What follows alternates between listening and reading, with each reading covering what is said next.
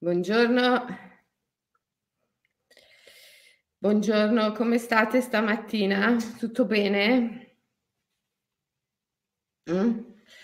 Allora, siamo quasi giunti alla al termine del delle carte del drago immaginale, che sono 47 e 47 eh, eh, siamo alla 46esima. La 46esima è la carta degli ispiratori della conoscenza. È questa carta qua. Eh? Eh, beh, è una carta bellissima, molto importante, di cui parliamo questa mattina. Fa parte degli arcani ancestrali, perciò riguarda i vostri antenati i vostri antenati, come abbiamo già detto, non sono da vedersi come individui vissuti in un tempo precedente al nostro. Beh, se li vediamo così, diamo già per scontato il senso dell'io, l'individualità, l'io distinto e separato dal tu, il tempo lineare, il prima e il dopo, e sono tutte credenze, credenze della mente attuale, della nostra civiltà che si fonda su significati e valori che sono decisamente squilibratamente patricentrici. Eh, Zagara sicuramente non è d'accordo con questa interpretazione delle cose e eh, Perciò dobbiamo eh, abituarci a capire che è un paradigma, cioè un modello della realtà.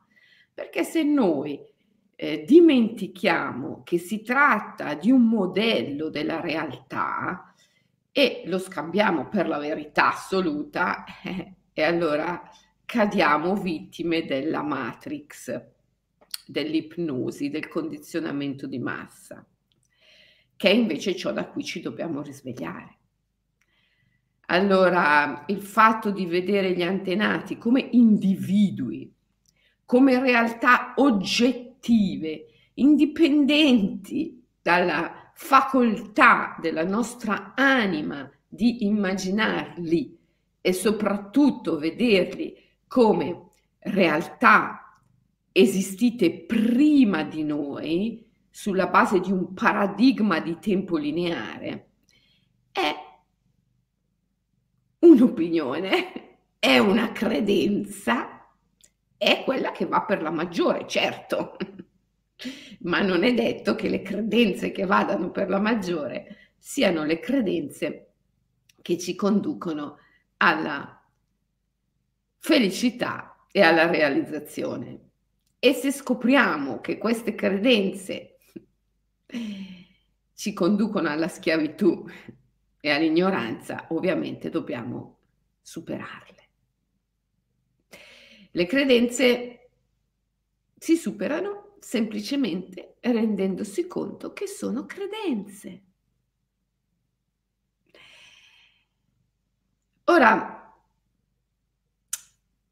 è bellissimo se voi, immaginalisti, che siete indubbiamente straordinari, perché avete tutti delle doti creative meravigliose. Ieri mi è arrivato un altro libro eh, vostro, Le otto perle di Roberta Tommasini, che tra l'altro è stato pubblicato dai miei amici di Verde Chiaro Edizioni.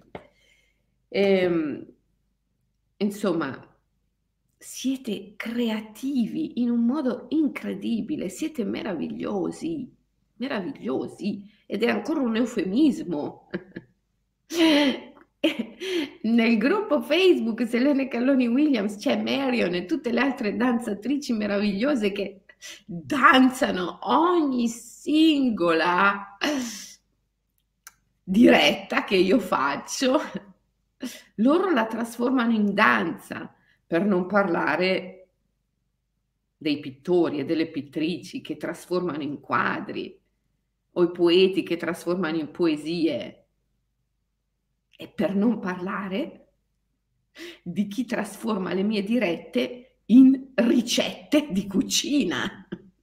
È una cosa, ma veramente non ci sono le parole per descriverlo. Siete meravigliosi. Allora, voi che siete così, sicuramente dovete mm, non dare per scontate le cose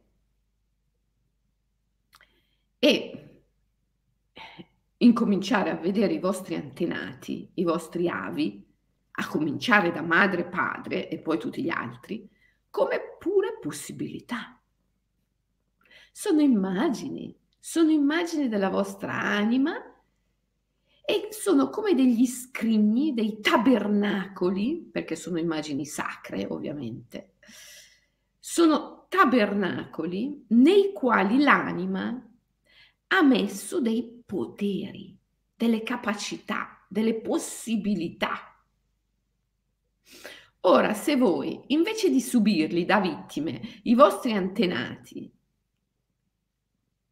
li vedete come tabernacoli che contengono dei tesori, cioè delle doti, dei talenti, delle possibilità che sono vostre, voi sciamanicamente parlando potete fare la famosa caccia all'anima.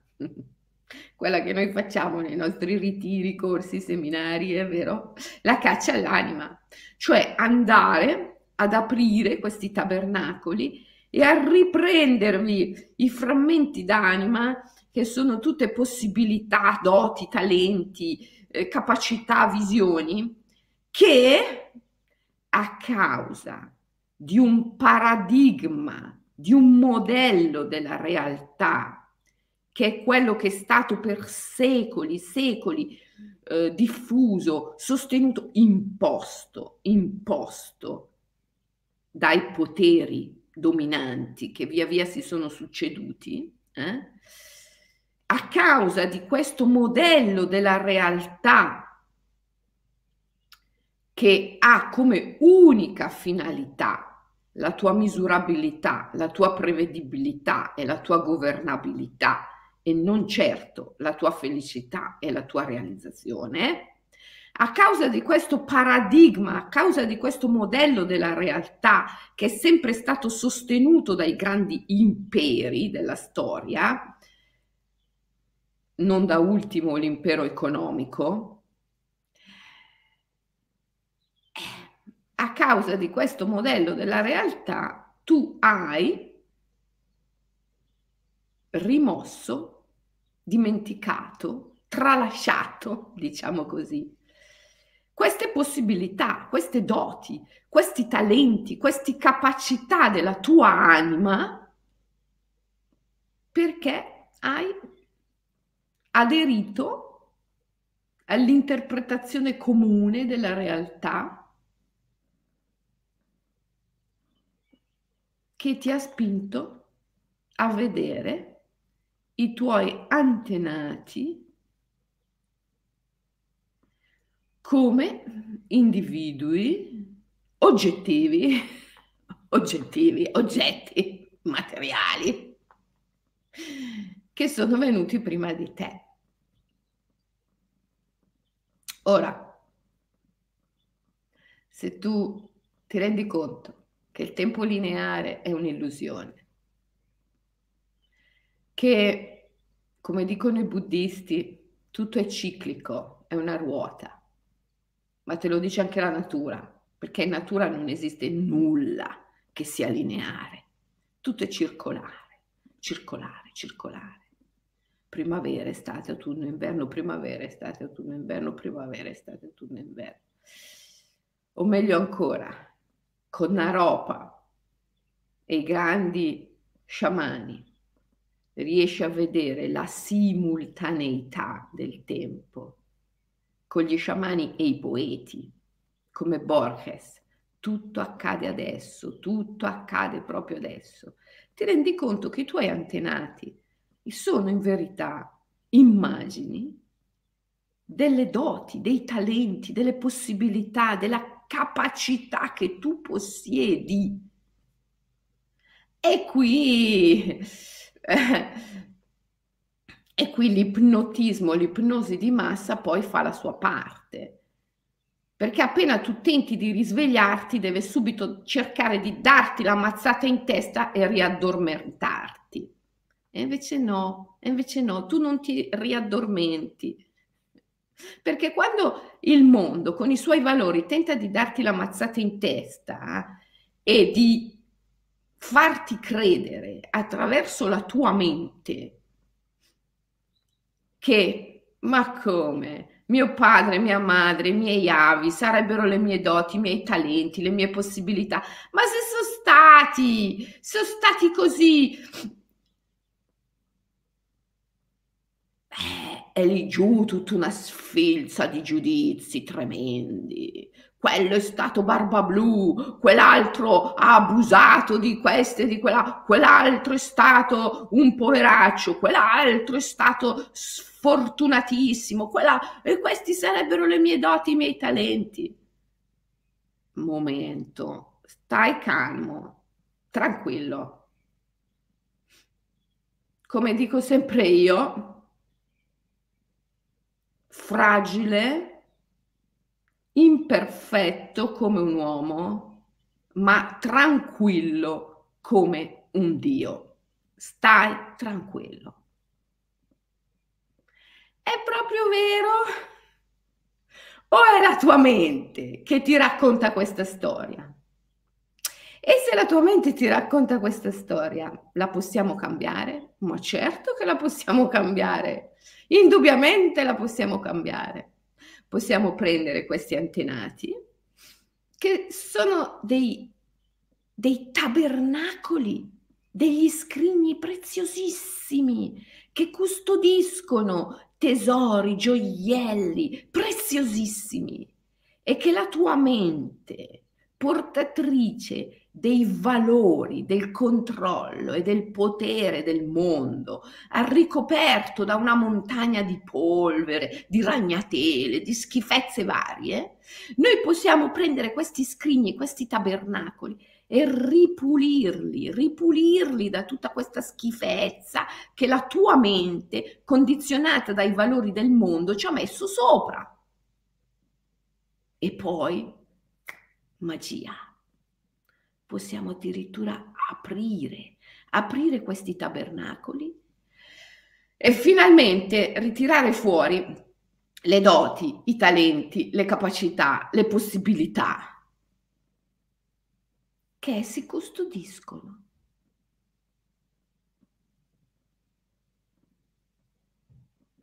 E renderci conto che non solo noi siamo nel mondo, ma non siamo del mondo, cioè non apparteniamo al mondo, ma che non è il mondo che ci determina, ma è esattamente l'opposto. Siamo noi che determiniamo il mondo. E quindi possiamo veramente compiere quella che è la nostra grande rivoluzione, la rivoluzione della coscienza, come la chiamava Sri Aurobindo, la rivoluzione dell'anima, la rivoluzione della mente poetica, come piace definirla a me. Eh? Eh, sì, i nostri avi custodiscono doti, talenti. Io ho messo queste doti, questi talenti raggruppati in macro aree.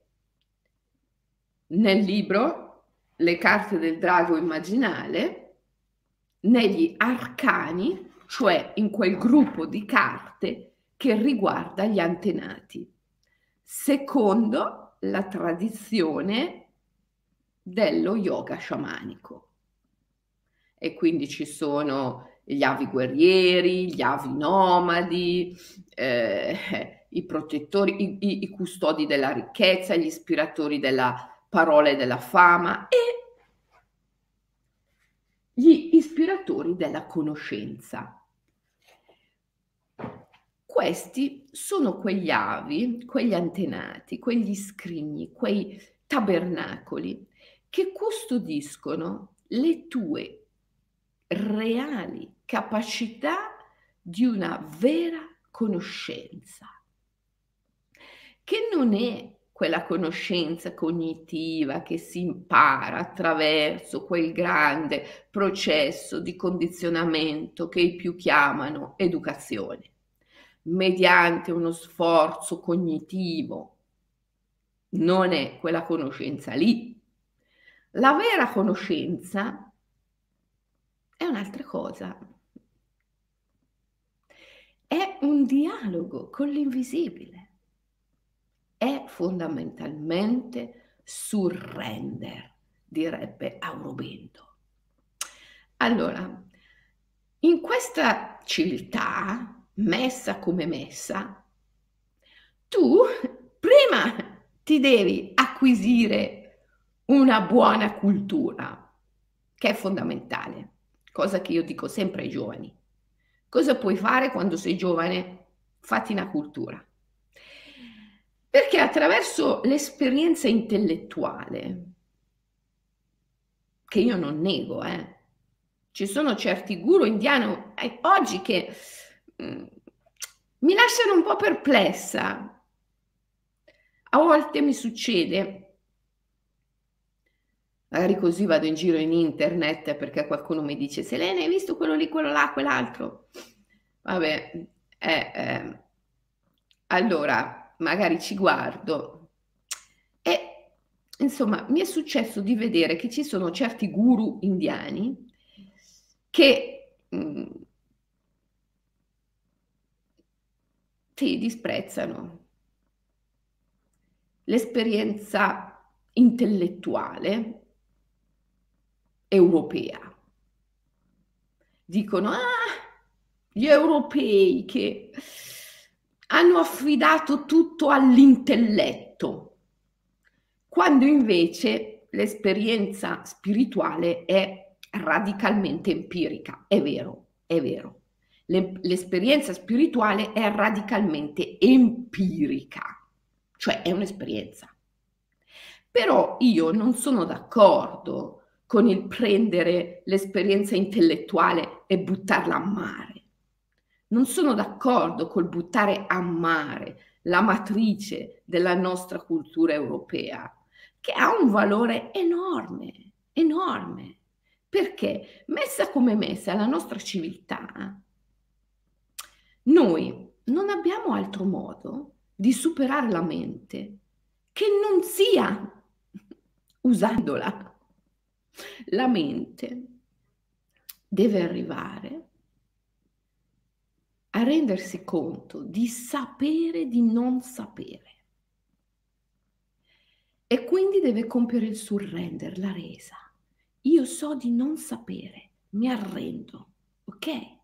A questo punto la mente si spegne e l'io, il senso dell'io, che poi è la mente, è la mente stessa, si dissolve e tu ti ritrovi ad essere uno col tutto.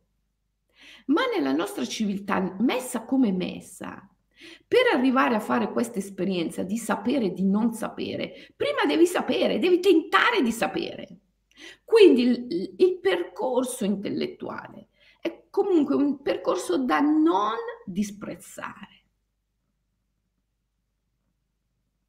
Non è da esaltare, ma non è da disprezzare. È da compiere, è da compiere. Sapete come il Siddhartha di Ermanesse, che ha raggiunto l'illuminazione dopo aver compiuto tutti i percorsi, il percorso intellettuale, persino il percorso mercantile perché si è anche arricchito, è anche diventato un mercante prima di sedersi sul, sulla sponda del fiume e raggiungere l'illuminazione. Quindi, insomma, sono tutte esperienze che vanno fatte e non vanno disprezzate perché oggi nella nostra civiltà hanno il loro valore. Però, però, dopo tutto questo cammino intellettuale, bisogna tornare all'origine. E la mente deve compiere il surrender. Io so, certo, ma so di non sapere. So di non sapere. Lì, in quel momento, inizia la vera conoscenza. Perché in quel momento l'io, il senso dell'io, che poi è la mente, si dissolve e tu puoi dialogare, dialogare, dialogare con l'invisibile. È lì che nasce la vera conoscenza, che è sempre una conoscenza del momento, una conoscenza dell'attimo. Non è una conoscenza fatta di teorie. La vera conoscenza non è una conoscenza fatta di teorie, di modelli, di paradigmi, eh, di protocolli. Perché l'universo è fatto in modo tale che è pulsante, come, come, oggi si dice nella fisica quantistica, un grande ologramma pulsante. Nella tradizione sciamanica si dice come luce di lampo, appare e svanisce, appare e svanisce, appare e svanisce. Eraclito diceva pantarei, eh? tutto scorre, nulla è stabile, tutto è cambiamento. Il cambiamento è l'unica costante, è continuo, incessante. Quindi una conoscenza fatta di teorie, una conoscenza fatta di paradigmi, di protocolli che pretendono di essere universalmente validi e applicati in qualsiasi situazione, non è una vera conoscenza perché la situazione incessantemente cambia, incessantemente cambia. Quindi quella teoria che era valida l'attimo prima non è più valida l'attimo dopo. Quel modello eh, psicologico, terapeutico, sistemico, eh, scientifico che era valido con quell'individuo, quella persona, non è più valido con la persona successiva. Se tu sei un counselor, un medico, uno psicologo, ti entra in studio una persona e applichi un modello e dopo due minuti te ne entra in studio un'altra, quel modello lì non è già più valido, non è più valido. eppure, eppure, la conoscenza cognitiva, quella che pretende di sapere, pretende di creare dei modelli che sono validi sempre. La vera conoscenza non è così, la vera conoscenza è come, la, è come, il fiume, scorre continuamente, incessantemente, è surrender, è consapevolezza di sapere e di non sapere e ogni volta è dialogo, è chiedere, è chiedere, chiedere, chiedere. Ed è dare, dare, dare perché tu ricevi nella misura in cui dai, ricevi nella misura in cui dai. E quindi è un, un cerchio continuo tra l'umano e il divino. È un, è un, dialogo, la vera conoscenza è un dialogo continuo, costante tra il visibile e l'invisibile, tra il conscio e l'inconscio, tra l'umano e il divino. È un dialogo continuo e costante tra la vita e la morte, ma per avere una vera conoscenza è necessario essere come Shiva, vivi e morti simultaneamente. E quindi significa aver vinto l'illusione del tempo lineare, del prima e del dopo, aver compiuto il surrender, la resa.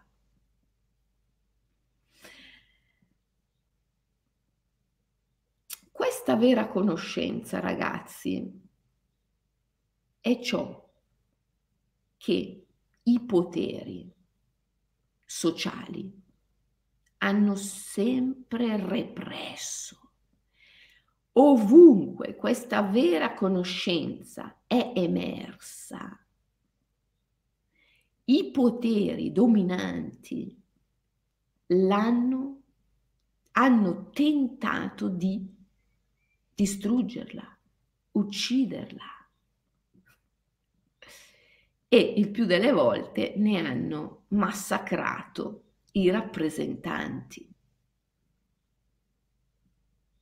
Eh, quando si parla di questo si tira sempre fuori l'icona, il mito Giordano Bruno.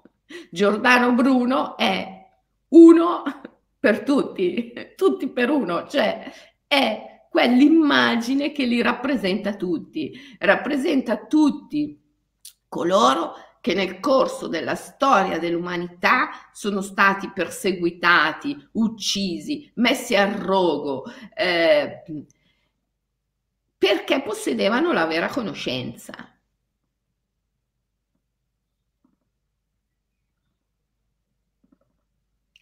Perché la vera conoscenza è un grosso problema per il potere. Perché la vera conoscenza è un tutt'uno con la libertà. E quindi il potere non può esercitarsi laddove c'è vera conoscenza. La vera conoscenza è dialogo del conscio con l'inconscio, del visibile con l'invisibile e quindi non riconosce un'autorità esterna che non sia l'anima stessa.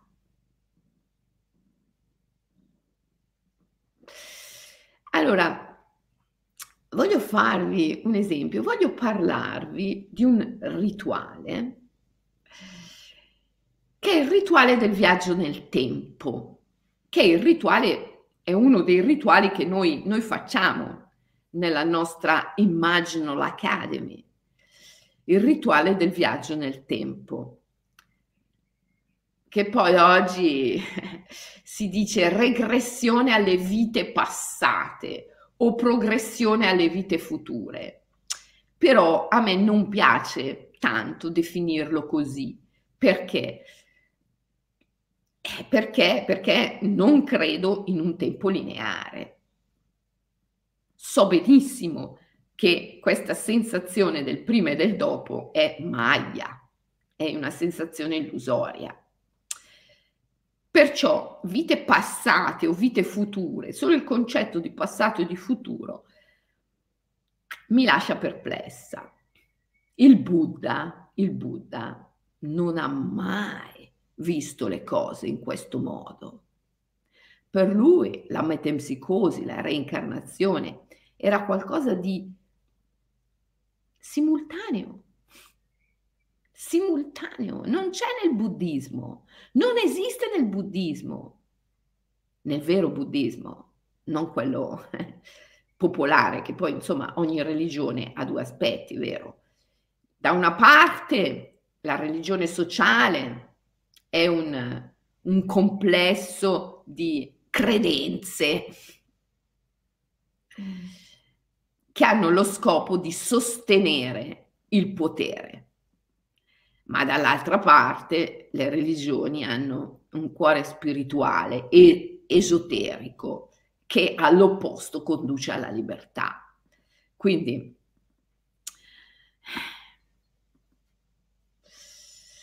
Quindi, insomma,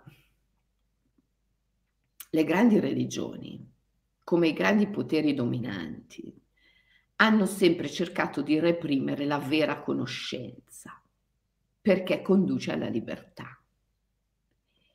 E hanno trasformato il mito naturale in un mito sociale che è finalizzato alla governabilità. Per esempio, le vite passate, le vite future, se le vedi in un tempo lineare, sono un'immagine che ti indebolisce, perché tu non sei, non sei, sei stato, sarai, ma non sei. Questo ti indebolisce per renderti misurabile, governabile, prevedibile. Non è così. Le vite passate sono, le vite future sono qui, ora, adesso e tu sei. Se la vedi così, eh, non c'è più nessuno che ti può governare, misurare, prevedere, a meno che tu non lo voglia. Sei libero. Eh. E quindi esiste una religione sociale che diffonde la visione delle vite passate e future come qualcosa che non sei adesso, ma esiste una spiritualità esoterica che invece ti spiega che il passato e il futuro è adesso, perché tutto è qui e ora, nell'attimo presente. E le vite passate, le vite future sono dei livelli più profondi dell'attimo presente. Per viaggiare nel tempo, cosa che è possibilissima e fattibilissima, noi lo facciamo continuamente nella nostra Accademia degli Immaginalisti. Allora, per viaggiare nel tempo, quello che devi fare è semplicemente essere più attento, più consapevole nell'attimo presente, perché il passato e il futuro è qui, ora, nell'attimo presente e se tu con attenzione cosciente vai dentro nell'attimo presente, ci trovi tutte le possibilità del tuo essere. I tuoi antenati, le tue vite passate, le tue vite future, sono degli scrigni, dei tabernacoli preziosissimi dentro i quali l'anima ha messo i tuoi poteri, le tue doti, le tue capacità. E sono qui, ora. Devi solo soffiarci sopra, spolverarci un po', toglierci tutta quella polvere, quelle ragnatele che la mente ci ha messo sopra, aprire questi scrigni e fare uscire queste doti, questi poteri, queste capacità. Allora, il viaggio nel tempo è un rituale che noi facciamo nell'Imaginal Academy, è un andare con maggiore attenzione e consapevolezza nell'attimo presente. Questo rituale è presente in tutte le tradizioni sciamaniche dei popoli. Tutti gli sciamani sanno viaggiare nel tempo, andando con consapevolezza nelle profondità dell'attimo presente. Nelle tradizioni degli sciamani Yamabushi del Giappone, come il mio amico Noburo Kudado, che è uno Yamabushi, è il coautore dei miei libri sul Giappone, Ikigai, Shirin Yoko. Bene, in queste tradizioni degli Yamabushi esiste lo eh, yo, yo, Yogorjito, che è il rito del viaggio nel tempo. Eh?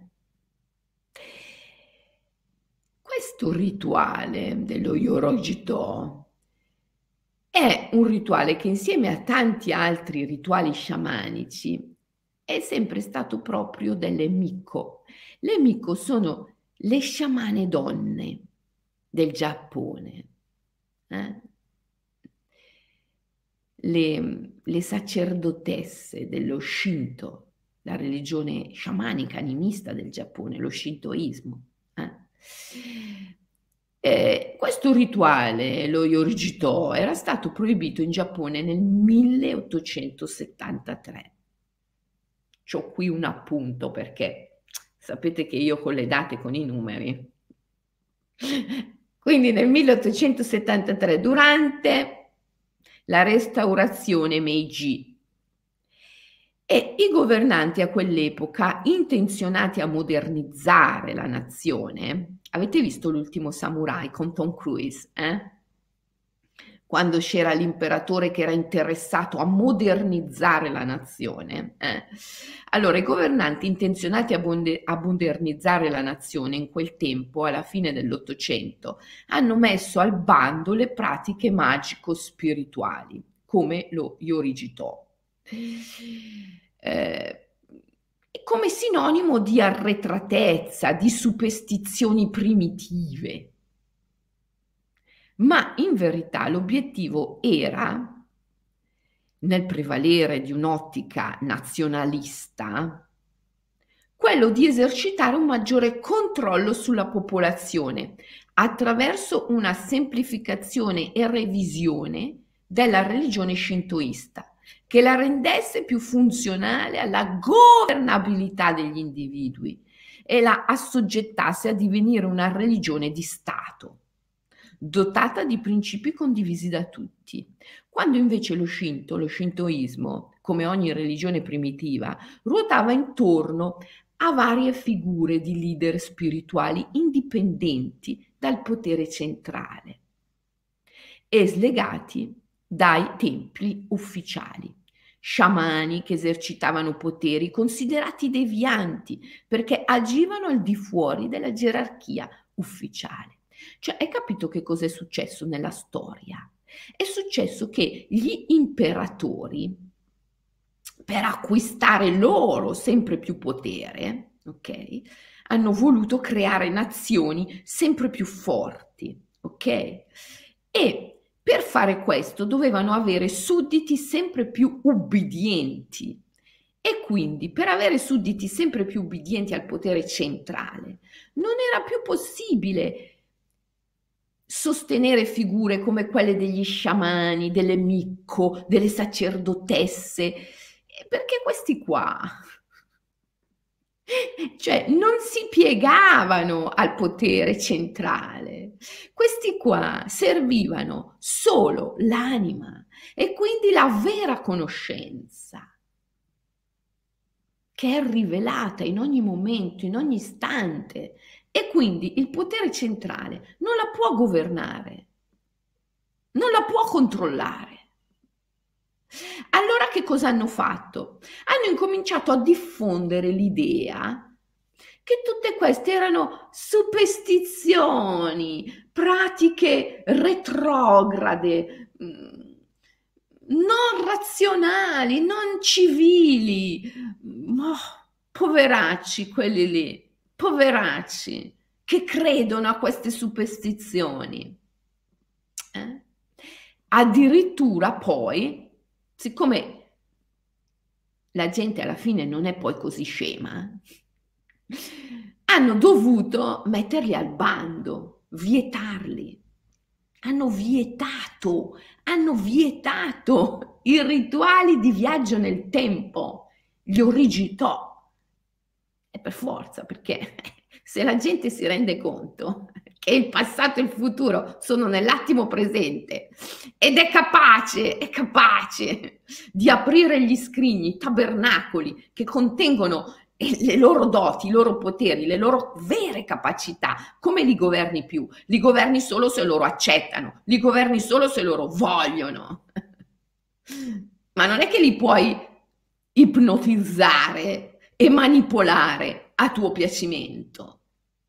E quindi, siccome quello era lo scopo del potere, le sciamane, eh, i mistici, eh, sono stati messi al bando. E così è stato messo al bando il rituale dello Yorigito, del viaggio nel tempo.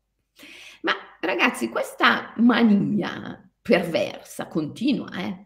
Nella nostra civiltà, perché anche oggi, anche oggi è così, anche oggi è così. Cioè, cosa fai tu? La sciamana, cosa fai tu? Viaggi nel tempo. Fuah, che superstizione! Fuah, che arretratezza! Fuah, che ignoranza! Questo è il rogo su cui viene bruciata la vera conoscenza, il Giordano Bruno o la strega del momento. Una volta era un rogo reale, cioè veramente fatto di fiamme e di fuoco. Oggi è un rogo sociale. È un rogo fatto di opinioni, di... Cioè, l'altro giorno una mia allieva di yoga che sta qui in Svizzera e che amo moltissimo, ciao Sara cara, mi ha mandato un articolo che, che, è uscito su uno di questi giornali qua del, eh, del, del Ticino, eh, che parla del fatto che eh, gli sciamani in, in Myanmar hanno detto che i Nat, i signori della natura, gli spiriti dei Nat, su cui ho scritto un libro, le carte dei Nat, ce l'avete, vero quel libro? Se non ce l'avete procuratevelo subito. Le carte dei Nat, eh? Perché, cioè, avere, avere certi libri, prendere certi libri, leggere certi libri è anche un'offerta agli spiriti di natura. È un riconoscere la forza della natura e la vera conoscenza che viene dalla natura. Allora, questo, questo, articolo di giornale diceva, ah, pensa persino queste superstizioni mh, mm, terrifiche dei Nat, degli sciamani, adesso stanno dalla parte della rivoluzione in Myanmar. Sono superstizioni che noi dice l'articolo, abbiamo superato da tantissimi anni. Invece in Myanmar, pensa un po', credono ancora in At e agli spiriti di natura. Ma, cioè, ma a te ti sembra possibile un articolo del genere? Eppure così, eppure così, succede oggi, nel 2021 ancora la gente non ha capito. Oggi ancora nel 2021 la gente oberata, schiacciata dall'inquinamento, dai virus, dalle malattie dovute all'inquinamento, da una vita ansiogena, frenetica, in cui si è veramente schiavi di un sistema aberrante, ancora oggi la gente non capisce che quando si parla di superstizione, di arretratezza, lo si fa unicamente ai fini del potere. È incredibile, è incredibile. Eppure è così, è così.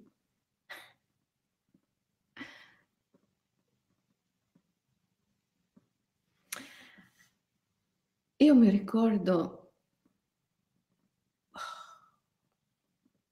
ma 35 anni fa, ero a Veligama. Veligama è un posto nel sud dello Sri Lanka. Era un villaggio di pescatori. Era bellissimo. Ricordo che i ragazzini quando io andavo in spiaggia, che ci andavo tutta vestita perché non si poteva mica andare in costume, arrivavano eh, a guardarmi, qualcuno addirittura cercava di toccarmi perché non avevano mai visto una pelle bianca prima. Insomma, in quello Sri Lanka, in quel villaggio di pescatori, c'era una guest house una guest house fatta dai, col- dai colonizzatori inglesi. E in questa guest house, dove io andavo a bere il tè, quasi ogni pomeriggio, c'era un albero magnifico, grandissimo. E su quest'albero di giorno dormivano i pipistrelli. Ora, i pipistrelli dello Sri Lanka non è che sono quei pipistrellini piccoli piccoli che ci sono qui anche nel mio bosco svizzero, cioè erano robe gigantesche, eh? quelli che nell'immaginario collettivo noi diciamo vampiri. Questi pipistrelli giganteschi, durante il giorno, quando io bevevo il tè, dormivano a testa in giù, appesi a quest'albero. Perciò quest'albero appariva come stracolmo di grossissimi frutti neri, ma non erano frutti, erano questi pipistrelli appesi a testa in giù che dormivano. E alla sera, ragazzi, alla sera, lo spettacolo era meraviglioso. Io stavo lì con il mio tè e indugiavo, indugiavo, indugiavo, aspettando che arrivassero le prime ombre della sera perché lì io vedevo uno degli spettacoli più belli, più belli in assoluto, cioè questi pipistrelli alle prime ombre della sera aprivano le ali e volavano.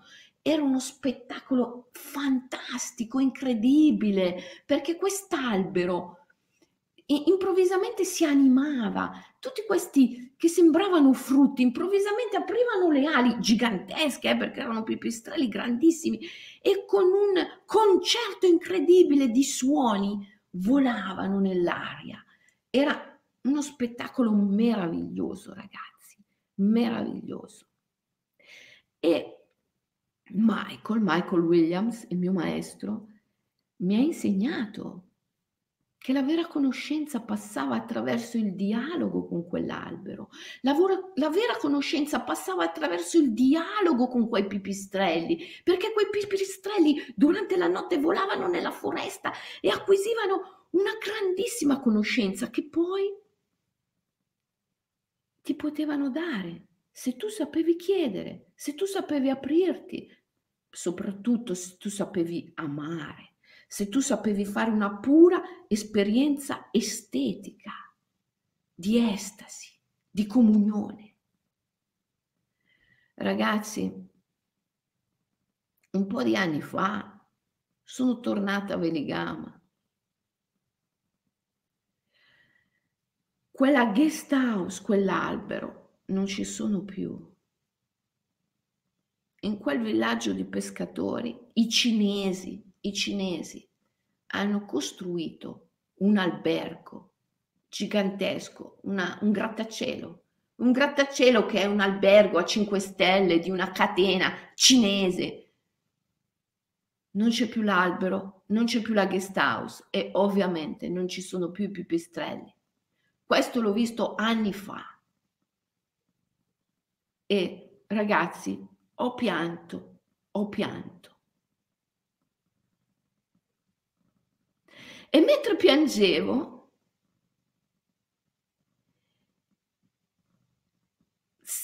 compivo il mio Yorigito, viaggiavo nel tempo, entravo profondamente nell'attimo presente, grazie alla mia emozione, e sentivo. In un attimo ho sentito tante cose, tantissime cose. E tutte queste cose, una dopo l'altra, sono puntualmente accadute. Io ho fatto una promessa quel giorno e ho detto, non importa cosa mi costerà, non importa quanto ci metterò, ma io darò il mio contributo affinché questo grattacielo venga distrutto e quell'albero possa tornare esattamente nel punto dove si trovava e quei pipistrelli possano ritornare a dormire su quell'albero. Non importa quante vite ci metterò, non importa quanto mi costerà, ma io voglio dare il mio contributo affinché questo accada.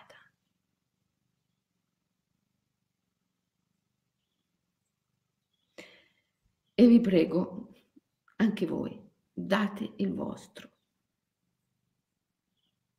perché aiutare quell'albero a ritornare esattamente dove era, che è il suo posto, è il posto che l'universo gli ha assegnato è la cosa migliore che possiamo fare. Sostenere la natura è il compito più nobile e più elevato al quale l'uomo possa essere chiamato. Allora facciamo un uomo per questo oggi, almeno per un minuto, almeno tre volte al giorno. Chiudiamo gli occhi, entriamo nel nostro cuore E ripetiamo questa formula psichica, rivolgendoci alla natura. Ti prego, aiutami ad aiutarti, aiutami ad aiutarti. Almeno per un minuto, almeno tre volte al giorno. Ciao ragazzi, vi saluto praticate l'OMI, praticate l'OMI, eh? Io e Zaghi vi salutiamo con molto affetto. Ci vediamo domani alle 7, puntuali. Ciao.